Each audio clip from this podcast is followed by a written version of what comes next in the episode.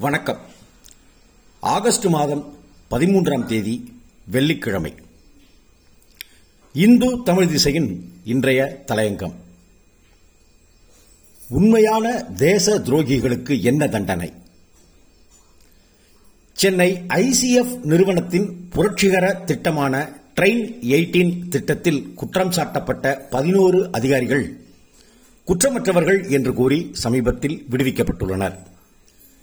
இந்தியாவில் இயங்கும் ரயில்கள் எல்லாம் சராசரியாக மணிக்கு எழுபது அல்லது எண்பது கிலோமீட்டர் வேகத்தில் சென்று வரும் நிலையில் நூற்றி எண்பது கிலோமீட்டர் வேகத்தில் இயங்கக்கூடிய ரயிலை உருவாக்கியதுதான் அந்த சாதனை.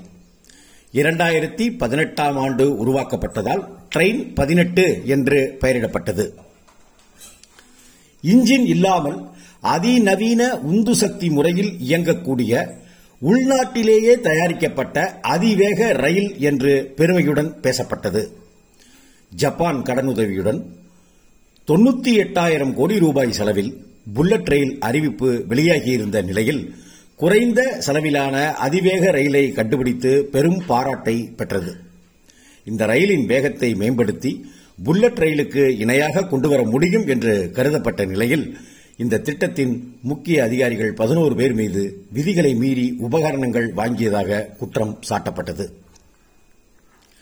துறை ரீதியான விசாரணைக்கு உத்தரவிடப்பட்டு சம்பந்தப்பட்ட அதிகாரிகள் அனைவரும் வெவ்வேறு இடங்களுக்கு மாற்றப்பட்டனர். எதிர்பார்த்தது போலவே ட்ரெயின் எயிட்டீன் திட்டம் முடங்கியது.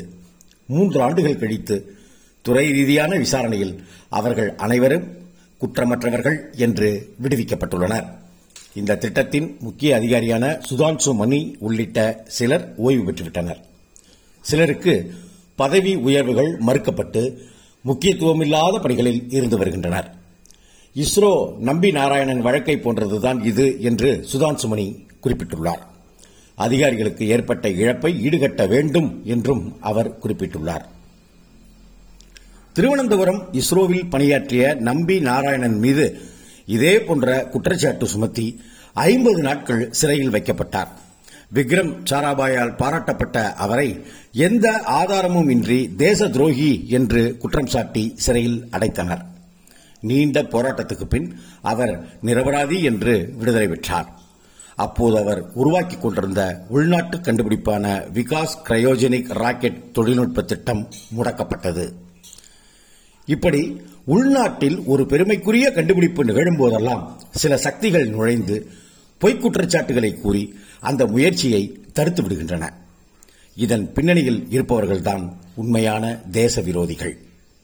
ட்ரெயின் எயிட்டீன் திட்டம் மீண்டும் புதுப்பிக்கப்படும் என்று மத்திய அமைச்சர் அஸ்வினி வைஷ்ணவ் குறிப்பிட்டுள்ளது. ஆறுதல் அளித்தாலும் அதன் முக்கியமான காலகட்டத்தை முழங்கச் செய்தவர்களை முதலில் கண்டுபிடித்து அவர்களுக்கு தண்டனை வழங்கினால்தான் எதிர்காலத்தில் இதுபோன்ற தவறுகள் நடப்பதை தடுக்க முடியும். நன்றி வணக்கம்.